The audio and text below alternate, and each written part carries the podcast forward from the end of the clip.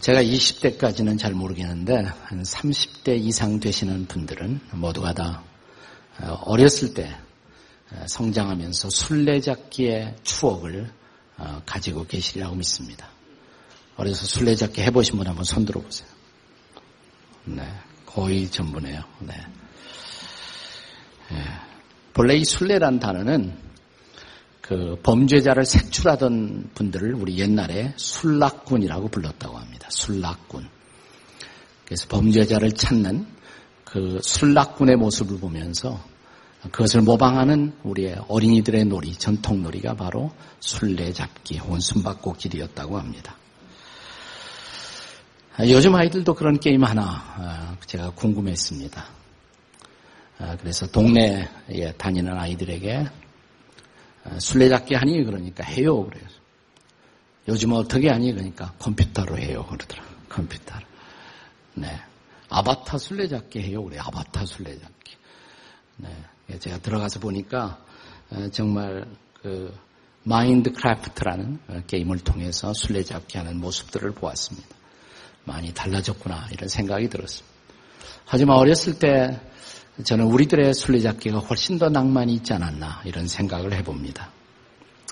뭐, 이 도구가 없어도 돼요. 친구들만 있으면 이 게임 할 수가 있잖아요. 어디서든지 할 수가 있어요. 집안에서도 할 수 있고 술래잡기는 또 동네 골목이 우리들의 게임의 마당이었습니다.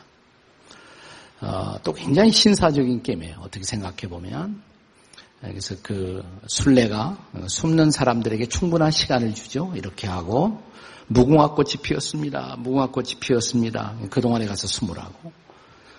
근데 치사한 애들은 요렇게 하고 무궁화꽃이 피었습니다. 생각나세요? 네. 이제 그런 거 하면 또 한쪽에서는 응원단을 동원시키기도 했습니다. 노래를 부르면서 꼭꼭 숨어라, 머리카락 보일라, 뭐 이렇게 노래를 부르면서 이 게임에 흥을 돋우던 어린 시절들을 기억합니다. 내가 숨는 그런 역할을 할 때 친구들이 나를 찾지 못하면 거기서 우리는 어느 정도 묘한 쾌감을 느낍니다. 하지만 점차 시간이 흘러가면서 진짜 친구들이 나를 찾지 못하면 반대로 왠지 불안해지기 시작해요. 그런 경험 있으시죠? 네. 그래서 나를 찾아 주었으면 좋겠구나. 사실 이 게임의 목적은 숨기인데, 숨기인데, 숨기라는 목적과 달리 친구들이 나를 찾아주기를 역설적으로 기대하는 그런 마음이 작동합니다. 저는 이것이 죄책감의 지배를 받는 인생들의 모습과 매우 유사하지 않은가라는 생각을 합니다. 우리가 죄를 범하고 죄책감에 시달리며 법과 사람들을 피해 도피하게 되면 그 사람들의 마음속 깊은 곳에서는 일정한 시간이 경과되면 차라리 잡혔으면 좋겠다라는 심리가 작동하게 된다고 말합니다. 그래서 차라리 내가 잡혔으면 좋겠다. 근데 드디어 잡히는 순간이 오면, 범인이 잡히면 일종의 들키는 순간이죠. 들키는 순간. 부끄러운 순간이고, 창피한 순간이고, 고통스러운 순간이면서도 오히려 그 순간이 자유의 순간이요, 해방의 순간이 될 수가 있다는 것입니다. 우리는 뉴스 미디어를 통해서 종종 도피하던 범인들이 잡히는 광경을 봅니다. 오히려 안도의 숨을 내쉬면서 제가 잡혀서 마음이 편해요. 잘된 일이에요. 이렇게 고백하는 모습들을 종종 우리는 미디어를 통해서 볼 수가 있습니다. 이것이 바로 오늘 여러분과 제가 함께 읽은 오늘의 성경 본문에서 보여주는 선지자 요나의 체험이었습니다. 자, 어느 날 요나는 하나님의 명령을 받습니다. 니누에로 가라. 거기 가서 하나님의 심판의 메시지를 전하라는 것입니다. 니누에는 지금의 이라크예요. 이라크 땅이 바로 어, 니누에입니다. 고대 아시리아.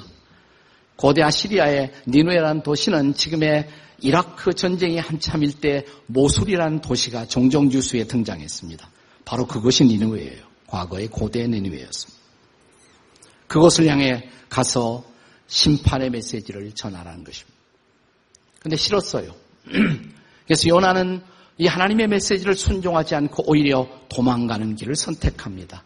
니누에로 가야 할 그가 다시스로 갑니다. 다시스가 어딘가 성경학자들의 많은 논리, 논의가 있어 왔습니다만은 아직도 정확한 장소는 모릅니다. 거의 대부분은 생각하기를 아마도 스페인 방향이었을 것이다. 거기는 일치해요. 자, 니누웨로 가야 할 그가 스페인으로 향하는 불순종의 걸음을 걷게 된 것입니다. 배를 탑니다. 백전에 몸을 숨기고 갑니다. 그런데 파도가 일어납니다. 바람이 불기 시작합니다. 배가 전복의 위기에 처하자 배에 타고 있는 사람들이 이거 누가 아마 잘못된 사람이 타서 우리가 이런 고난을 겪는 모양이자 제비 뽑기 하자. 제비 뽑기를 하죠. 그리고 요나에게 그 제비가 떨어집니다. 요나가 어, 붙잡힌 것입니다. 아 나는 아니에요. 오리발 내밀 수도 있잖아요. 그런데 적어도 요나는 도망가고 있었지만 정직한 사람이었습니다. 그래서 오늘 본문 10절에 보시면 성경은 이렇게 기록합니다. 자기가 여호와의 얼굴을 피함인 줄을 사람들에게 말했다. 정직하게 말했다는 것입니다. 네, 그리고 12절에서 이렇게 고백합니다. 자, 한번 12절 같이 읽어보겠습니다. 시작. 너희가 이 큰 폭풍을 만난 것이 누구 때문이에요? 나 때문인 줄을 내가 아노라. 내 탓이다. 나 때문에 이렇게 되었다. 이런 정직한 고백을 합니다. 성경학자들은 요나서 1장에서 보여주는 요나의 모습이 아직 회개한 모습은 아니다라고 말하는 학자들이 상당히 있습니다. 요나의 진정한 회개는 2장이다 이렇게 말합니다. 왜냐하면 2장에 요나가 드디어 물고기에 삼킵니다. 물고기 뱃속에 들어가서 거기서 요나가 비로소 회개의 기도를 진지한 기도를 시작합니다. 여러분 평소에 기도 안 하면 하나님이 물고기 뱃속에 갖다 놓고 기도를 시킵니다. 여러분 어느 길을 선택하시겠습니까? 알아서 기도하시겠습니까? 물고기 뱃속에 들어가 기도하시겠습니까? 한번 물어보겠습니다. 옆에 있는 사람에게 알아서 기도하시겠습니까? 물고기 뱃속에 들어가서 기도하시겠습니까? 다 같이 시작 한번 물어봐요. 에. 자, 드디어 요나서 2장 1절에 보세요. 그 대목이 나오죠. 2장 1절에 보시면 다 같이 읽습니다. 시작. 요나가 물고기 뱃속에서 그의 하나님 여호와께 기도하여. 성경학자들은 이게 진지한 기도다. 회개다. 회개의 정의가 뭘까요? 회개를 우리가 히라보로 메타노이아라고 말하는데 방향을 바꾼다. 회개는 단순한 뉘우침을 넘어서서 방향을 바꾸는 것이다. 하나님 없이 살던 사람들이 죄를 깨닫고 하나님 앞에 하나님을 향하여 삶을 바꾸는 마음을 바꾸는 것 그것이 바로 회개라는 것입니다. 그런 의미에서 요나서 2장이 본격적인 요나의 회개라는 것은 사실입니다. 그렇지만 이런 회개의 시작은 죄를 인지하고 인정하는 데서부터 시작되어야 마땅합니다. 그렇다면 그런 의미에서 본다면 요나서 1장에서 요나의 회개는 사실상 시작이 되었다라고 말할 수가 있습니다. 요나는 죄를 깨달았습니다. 그리고 나 때문입니다. 라고 정직하게 인정합니다. 비로소 그리고 죄책감에서 탈출하는 요나의 모습을 볼 수가 있습니다. 여러분, 현대 심리학에서는 모든 사이칼라지에서는 이 죄책감이라는 것은 길트라는 것은 우리 정신 건강에 좋지 못한 것이다. 이렇게 많이 가르쳐요. 근데 그게 사실일까요? 우리 시대의 탁월한 기독교 심리학자인 스위스의 의사였던 폴 투르니에는 하지만 이런 말을 합니다. 한번 들어보세요. 사람이 죄책감을 느껴야 할 상황에서 죄책감을 갖는 것은 오히려 반드시 필요한 일이지 피해야 할 일은 아니다. 이것은 그가 진정으로 성숙한 사람이 되기 위해서 반드시 거쳐가야 할 필연적인 내면의 체험이다.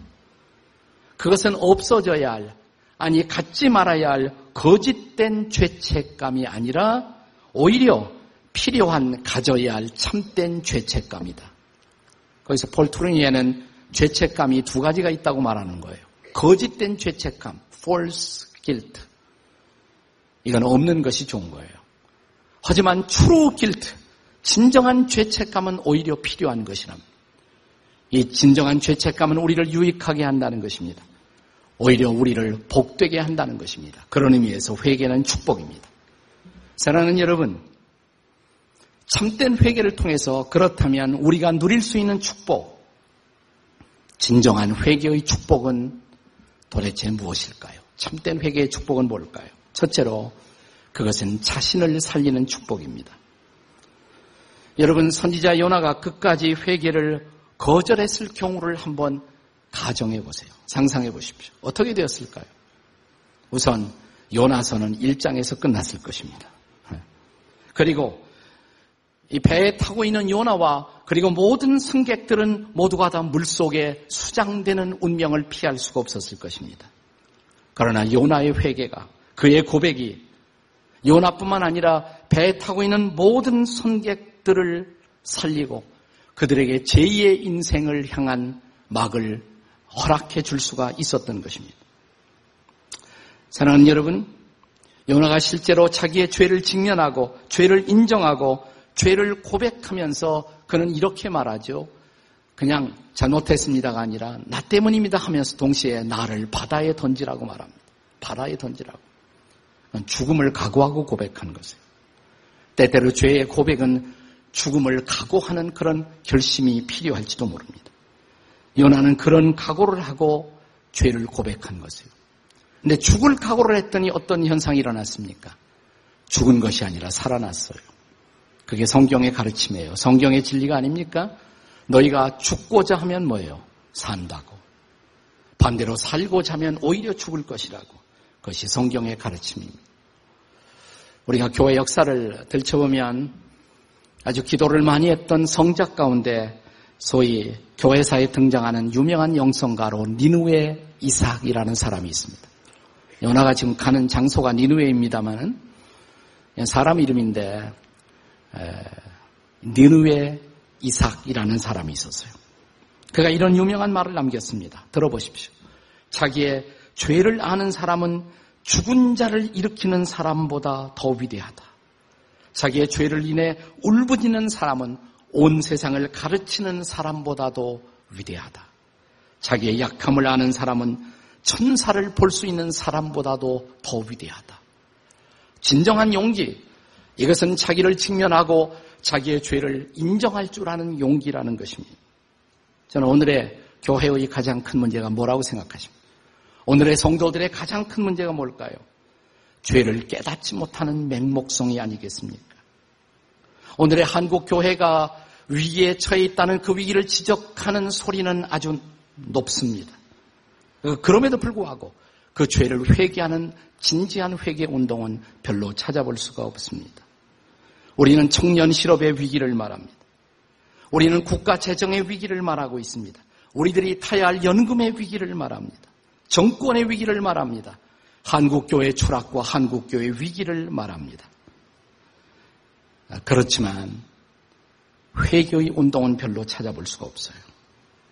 이 땅에 부패, 부패한 스캔달이 터질 때마다 우리는 거기에서 그리스도인들이 관련 안 된 기사를 별로 찾아볼 수가 없습니다. 날마다 신문제상에 터지는 뉴스마다 부패의 스캔달마다 거기에는 소위 그리스도인들이 장로님들이 연관되어 있는 모습들을 볼 수가 있어요. 목사도 뭐 예외가 아닙니다. 그런데 이런 그리스도인들을 키워낸 한국 교회는 깊은 잠 속에 떨어져 있다는 사실입니다.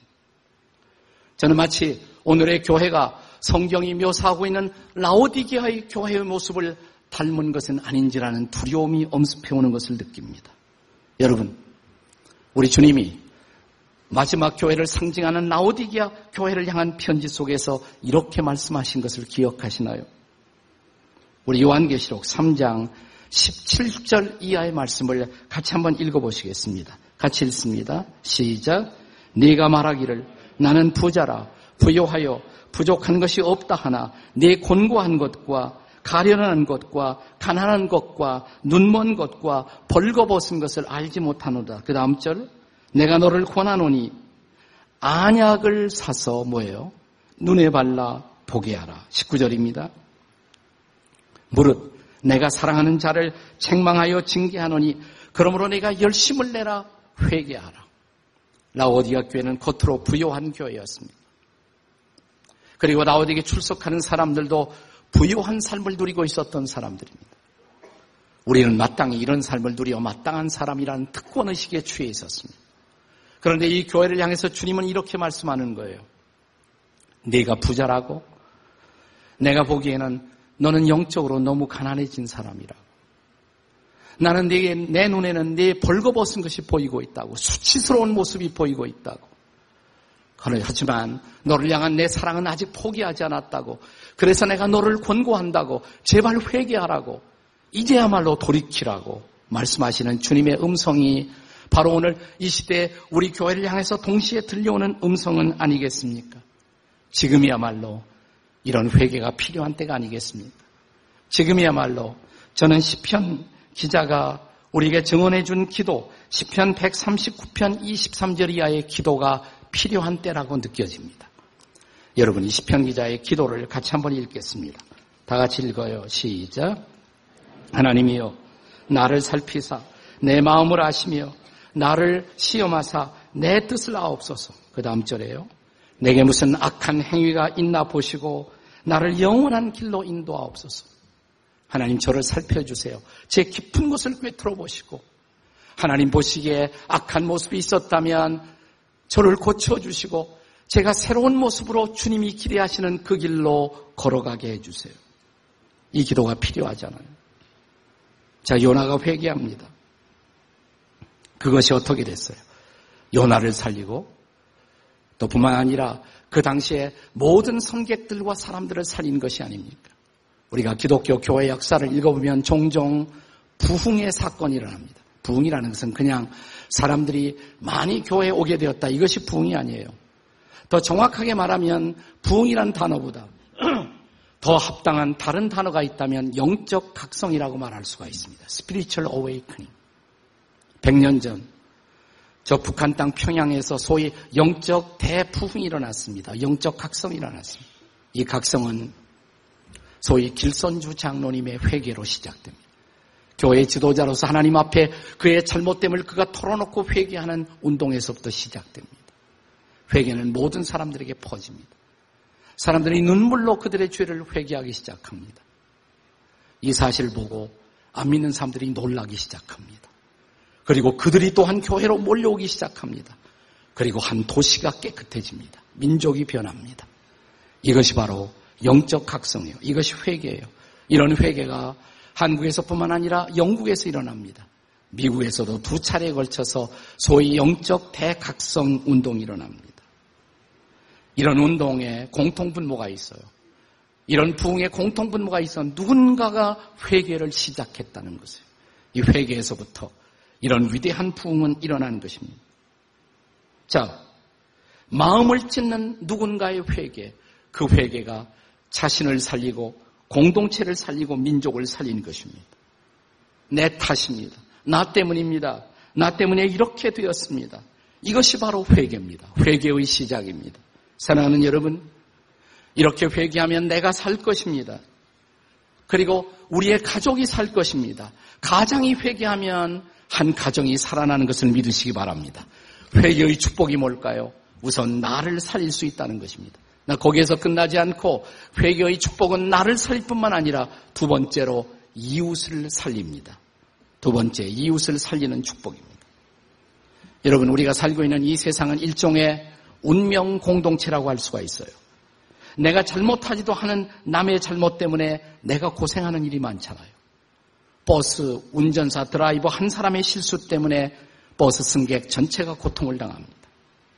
회사 경영자 한 사람의 잘못이 회사의 모든 직원들의 실업을 초래하지 않습니까? 나라 지도자 한 사람의 오판이 민족 공동체를 위기 속에 몰아넣지 않습니까? 우리는 운명 공동체입니다. 근데 성경을 보면 한 사람의 진지한 회개, 또 한 사람의 진지한 헌신이 전체를 살려냅니다. 생각해 보십시오. 요셉의 헌신. 요셉의 진지한 헌신 때문에 요셉이 일하고 있었던 보디발의 집 전체가 축복을 받죠. 요셉이 국무총리였을 때 그의 진지한 헌신이 요셉이라 그 애굽이라는 국가 전체를 살려냅니다. 그리고 자기의 조국까지 살릴 수가 있었습니다. 여러분 여호수아의 헌신, 이 한 사람의 헌신 때문에 이스라엘 민족이 해방의 기쁨을 누리게 됩니다. 그리고 드디어 그들은 약속의 땅, 젖과 흐르는 그 땅에 진입하게 된 것입니다. 한 사람의 회개, 한 사람의 헌신이 가져오는 축복을 생각해 보십시오. 본문에 나타난 요나의 경우도 마찬가지였습니다. 요나가 처음 불순종했을 때 이 한 사람의 불순종으로 말미암아 배의 선객 전체가 순환을 당하는 것입니다. 바다에 폭풍이 일어납니다. 파도가 덮쳐옵니다. 재앙이 임하는 것입니다. 그러나 요나가 드디어 깨닫고 엎드립니다. 회개하기 시작합니다. 어떻게 됐어요? 바다에 폭풍이 잠잠해집니다. 파도가 멎습니다. 자, 본문의 15절의 말씀을 다시 한번 읽어보십시오. 15절. 다 같이 읽겠습니다. 시작. 요나를 들어 바다에 던짐에 바다가 뛰노는 것이 뭐예요? 그칩니다. 그가 회개하자마자 파도가 잠잠해집니다. 한 사람 요나의 회개가 모든 사람을 살린 것입니다. 문자 그대로 그들의 목숨을 육체적으로 살린 것입니다. 그런데 육체적으로 배의 모든 승객들을 살렸을 뿐만 아니라 그들에게 영적 축복까지 가져다 주었어요. 영적 축복이라니 뭘까요? 자, 먼저 이 위기가 닥쳐왔을 때, 배의 풍랑이 닥쳐왔을 때 사람들이 최초에 보여준 반응을 보세요. 1장 5절입니다. 우리 1장 5절을 다 같이 읽겠습니다. 시작. 사공들이 두려워하여 각각 자기의 신을 부르고 처음 그들이 위기를 느꼈을 때 배에 타고 있는 대부분의 사람들 또 선객들, 특별히 사공들, 배를 움직이고 있던 사공들이 뭐를 했다 그랬어요? 자기의 신을 불렀다. 자기의 신. 그들은 하나님을 모르는 사람들이었습니다. 그래서 이방 신들을 우상들을 부르고 있었어요. 우리를 살려달라고. 그런데 흥미로운 것은 자 드디어 이 장면에서 요나의 커밍아웃이 시작됩니다. 이게 나 때문이라고. 나는 본래 하나님을 믿는 사람이었다고. 자, 요나가 이 고백을 하는 바로 그 순간 요나의 커밍아웃이 시작되는 장면입니다. 1장 9절을 보세요. 1장 9절 다 같이 읽습니다. 시작. 그가 대답하되 나는 히브리 사람이요. 그 다음에 뭐예요? 바다와 육지를 지으신 하늘의 하나님 여호와를 경외하는 자라고. 근데 그런 내가 하나님께 불순종했다고. 그래서 파도가 왔다고. 자, 요나가 이것을 인지하고 고백하는 바로 그 순간 거기에는 모든 사람들이 중요한 사실을 깨달아요. 이 파도의 배후에 하나님이 계셨다는 것을. 요나의 하나님, 전능한 창조주, 그분이 바로 이 파도를 일으킨 주인공이라는 사실을 비로소 깨닫습니다. 그리고 그들이 변합니다. 어떻게 변해요? 자, 14절을 보세요. 본문의 14절. 다 같이 읽습니다. 14절 시작. 무리가 여호와께 부르짖어 이르되 여호와여 구하고 구하오니. 자, 이 무리들이 어떤 사람들이에요? 하나님 모르는 사람들이에요. 우상 숭배자들이었습니다. 근데 그 무리들이 누구에게 부르짖습니까? 여호와께. 그들이 몰랐던 하나님. 그러나 이 사건을 통해서 파도와 그리고 이 물결과 그리고 바다를 주장하시는 하늘과 땅을 주장하시는 전능하신 하나님을 깨닫자마자 그들이 하나님께 부르짖기 시작합니다. 이방 신들을 부르던 그들의 입술에서 여호와 하나님을 부르기 시작합니다. 변하는 거예요. 우상 숭배자들이 여호와를 경배하는 사람이 된 것입니다. 그들은 드디어 그들의 육체적 목숨을 구했을 뿐만 아니라 하나님을 경배하는 영혼의 구원을 체험하는 것입니다. 사랑하는 여러분, 내가 회개하면 내 이웃들이 살아난다는 것을 믿으시기 바랍니다. 내 이웃들도 회개할 것입니다. 그들이 하나님 앞에 돌아올 것입니다. 오늘 우리가 회개하면 우리 가정이 살 것입니다. 우리의 직장이 살 것입니다. 우리 공동체가 살 것입니다. 이것이 바로 회개의 축복인 것입니다. 회개의 축복. 나를 살리고 둘째로 이웃을 살리고 거기서 끝나지 않아요. 더 놀라운 사실은 세 번째로 하나님을 높인다는 것입니다. 하나님을 영화롭게 하는 축복이 일어납니다. 우리는 흔히 우리가 잘못을 범할 때 우리의 잘못이 은폐되어야 우리의 가정이 무사하고 교회도 무사하다는 생각을 합니다. 그래서 우리는 이런 사건을 만날 때 회개보다도 우리가 가장 많은 선택은 뭐냐면 은폐를 선택합니다. 잘못을 숨기는 것이에요. 네, 그것은 오산입니다. 세상은 과연 우리의 허물을 모를까요? 우리의 가정의 어둠을, 우리 교회의 어둠을 모를까요? 아니에요. 그들은 이미 알고 있어요. 이미 냄새를 맡아요. 사실은 우리의 잘못을 우리보다 세상이 더 먼저 알고 있는지도 모릅니다. 그것이 교회를 향한 비판으로 나타나는지 모르겠어요. 요즘 세상 언론들이 기독교를 많이 비판하니까 기독교 안에서 이런 언론에 대한 대책위원회가 형성되어서 활동한다고 합니다. 이게 올바른 반응일까요? 저는 세상 언론들이 일어서는 것은 우리가 하도 회개하지 않으니까 하나님이 그들을 세워서 우리를 꾸중하는 목소리가 아닌가 이렇게 생각이 돼요. 그렇다면 방어는 무의미한 일입니다. 방어할 필요 없어요. 그냥 엎드려지면 돼요. 야단 맞으면 돼요. 그리고 회개하면 되는 것입니다. 오늘 본문을 묵상하면서 발견하는 흥미로운 사실 하나는 자, 지금 요나가 하나님의 명령을 무시하고 도망가면서 배에 갑한 저 밑창에서 잠을 자고 있습니다. 네, 누가 와서 흔들어 깨웁니다. 선장이었어요. 자는 자여 어찌미니요. 잠자고 있는 요나를 흔들어 깨웁니다. 선장이. 그 선장은 하나님을 알까요? 모르는 사람이었을 것입니다. 어떻게 합니까? 6절에 보시면 이 선장이 요나를 흔들어 깨우면서 이렇게 말합니다. 네 하나님께 제발 기도하라고. 네 하나님께. 요나의 하나님, 그러나 자기 하나님을 몰랐어요. 자, 이걸 우리식으로 말하면 이런 것입니다. 지금 잠에 빠져 있는 요나를 하나님 모르는 사람이 흔들어 깨우고 있습니다. 지금 우리식으로 말하면 불신자가 신자 보고 제발 기도하라고 말하는 거예요. 제발 회개하라고. 오늘 그러지 않습니까? 세상이 교회 보고 회개하라고. 세상이 교회 보고 좀 기도 좀 하라고 이렇게 말하지 않습니까? 그렇다면 회개하면 돼요. 대책위원회가 무슨 필요가 있어요? 대책위원회가. 엎드려지면 돼요. 회개하면 되는 것입니다. 세상을 감동시키고 세상을 깨우는 것은 우리의 어둠을 은폐하는 것이 아니라 우리의 어둠을 스스로 드러내는 것입니다. 그리고 요나처럼 엎드리는 것입니다. 하나님, 제가 잘못입니다. 제가 잘못했습니다. 이런 정직함이, 이런 진지함이, 이런 진솔한 회개만이 우리를 살릴 것을 믿으시기 바랍니다. 그때만 하나님의 영광은 나타날 것입니다. 보십시오. 오늘 이 회개를 지연시키고 피해가고 있는 동안에 벌어지고 있는 사건은 뭡니까? 11절 보세요. 바다가 점점 흉흉한지라 파도가 점점 높아져요. 회개를 거절하고 있었을 때, 회개를 은폐하고 있었을 때 파도는 계속 높아집니다. 우리의 가정이, 우리의 교회가, 우리 민족을 향한 파도가 점점 더 흉흉해지고 있지 않습니까? 그러나 요나가 드디어 자기를 직면하고 엎드리는 순간, 제 때문이에요, 사실은. 요나가 엎드려주는 순간, 요나가 회개를 시작하는 순간, 그 순간 어떤 일이 벌어졌다고요? 16절을 보세요. 본문의 16절을 다 같이 읽겠습니다. 시작. 그 사람들이 여호와를 크게 두려워하여 여호와께 제물을 드리고 소원하였더라. 그 사람들이 누구예요? 그 사람들이 하나님을 몰랐던 사람들이 배에 타고 있는 모든 사람들이 여호와를 두려워하여 여호와 앞에 제물을 드리기 시작합니다. 하나님을 몰랐던 사람들이 하나님을 두려워하며 하나님 앞에 예배하기 시작합니다. 회개가 여호와를 높이는 하나님의 영광을 선포하는 놀라운 사건을 가져오는 것입니다. 회개만이 하나님의 명예를 회복할 수 있는 유일한 대답이었습니다. 이제 요나는 물고기 뱃속에 들어가서 본격적인 회개의 기도를 시작합니다.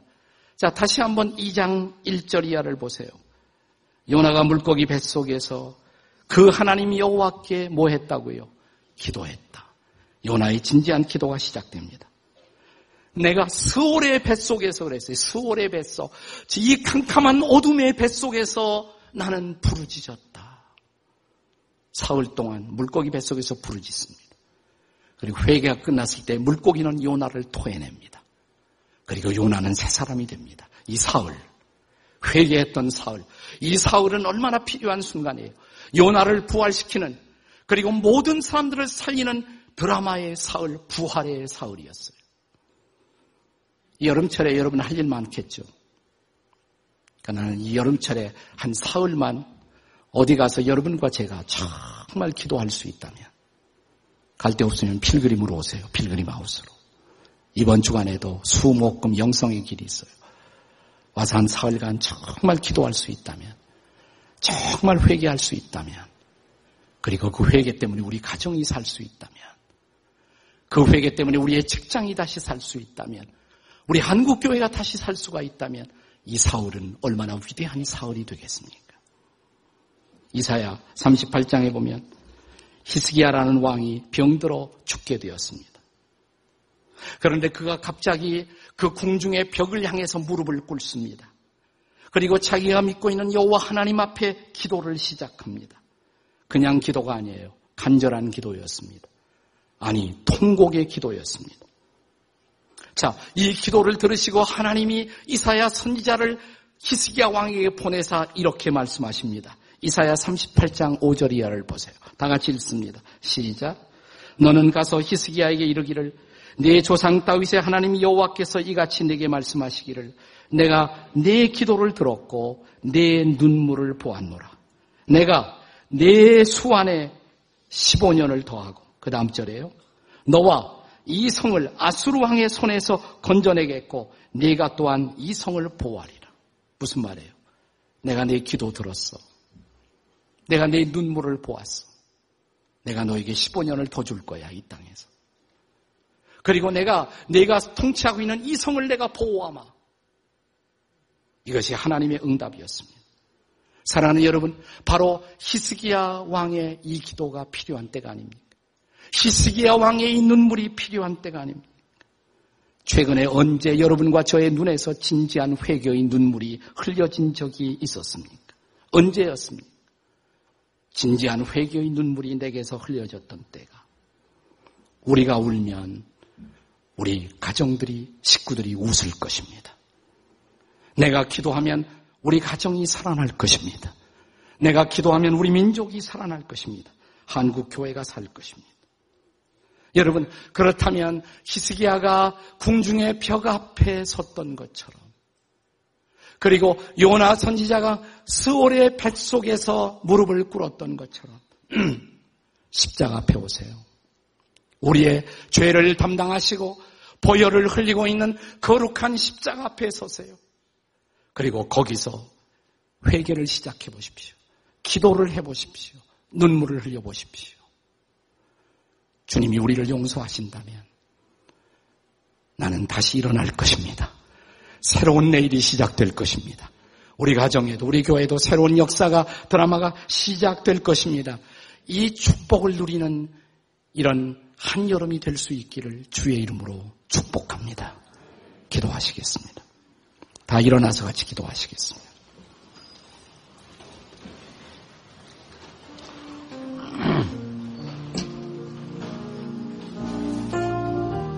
우리 조용히 머리 숙여 함께 기도할 때 하나님 그렇습니다.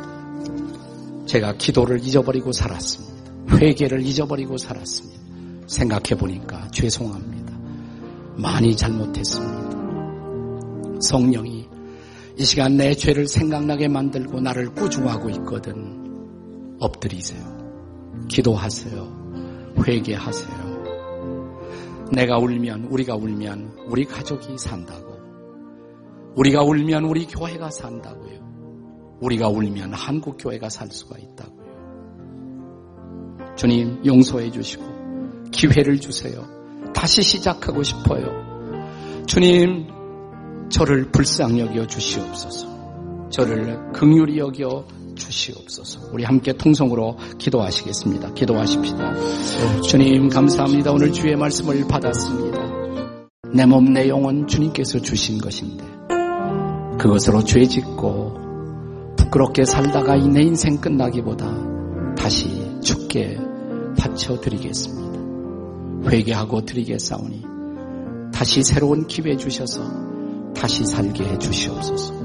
나를 불쌍히 여기시고 회개하오니 우리 가정 살려 주시옵소서. 우리 자식들 살려 주시옵소서. 우리 사업 일터 살려 주시옵소서. 한국교회 살려주시옵소서. 우리 민족 살려주시옵소서. 이 대통령도 살려주시옵소서. 우리에게 새로운 기회를 주시옵소서.